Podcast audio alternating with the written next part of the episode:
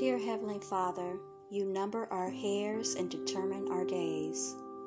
You hang the stars and feed the sparrows. You open doors no one can shut, and shut doors no one can open. Surely we can trust you when the time comes for making big decisions, or for, for that matter, any decisions.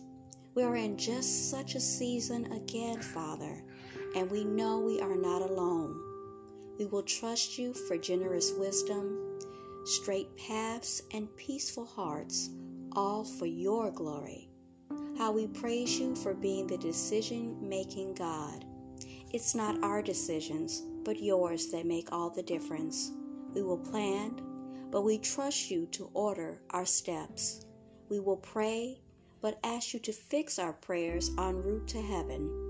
We will seek counsel, but count on you to overrule faulty or incomplete input from our most trusted friends and mentors.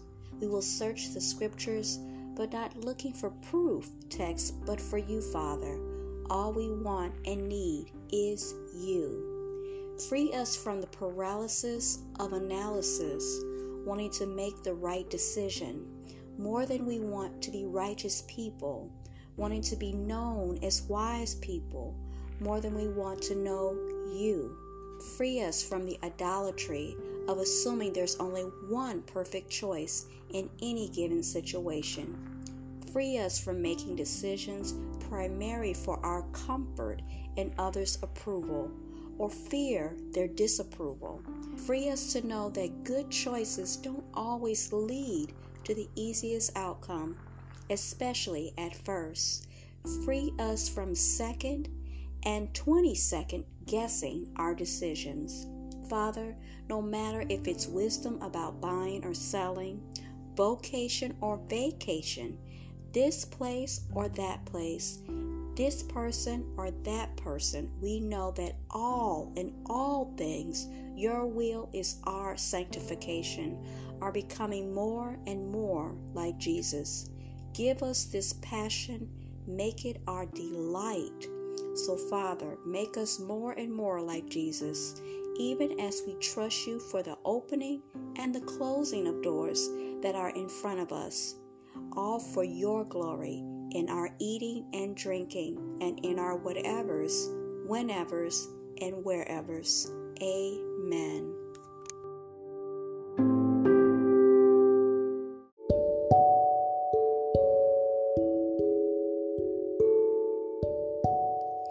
Welcome back to Teachable Moments with April.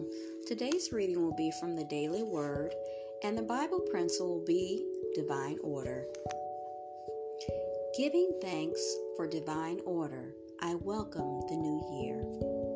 Pausing to reflect on the past year, I may recall times of triumph and struggle, joy and sorrow, peace and turmoil. Even if it was not evident at the time, I can now see divine order unfolding on those events. Even during the more difficult moments, I can find a blessing in how circumstances played out. I know too that on the cusp of a new year, divine order continues, as always, to be the undergirding spiritual law in my life. I affirm the orderly manifestation of good in all things, especially when that good is not yet apparent. I begin the year anew with this intention, affirming that all is in divine order. I am ready to move ahead, giving thanks for the past and expecting abundant good in the new year.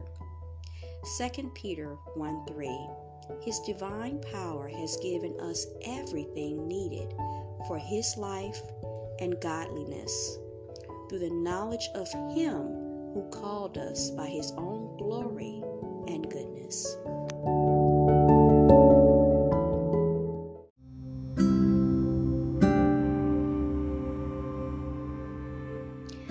Thank you, Lord, for your protection over my family. I come against any plot, ploy, or scheme that the enemy has planned for us, and I render it useless in Jesus' name. We are the head and not the tail, above only and not beneath. No weapon formed against us will prosper, and every tongue that rises against us will be condemned. We have the minds of Christ, and victory is ours today in Him. We are children of the Most High, and we rest in His goodness and faithfulness.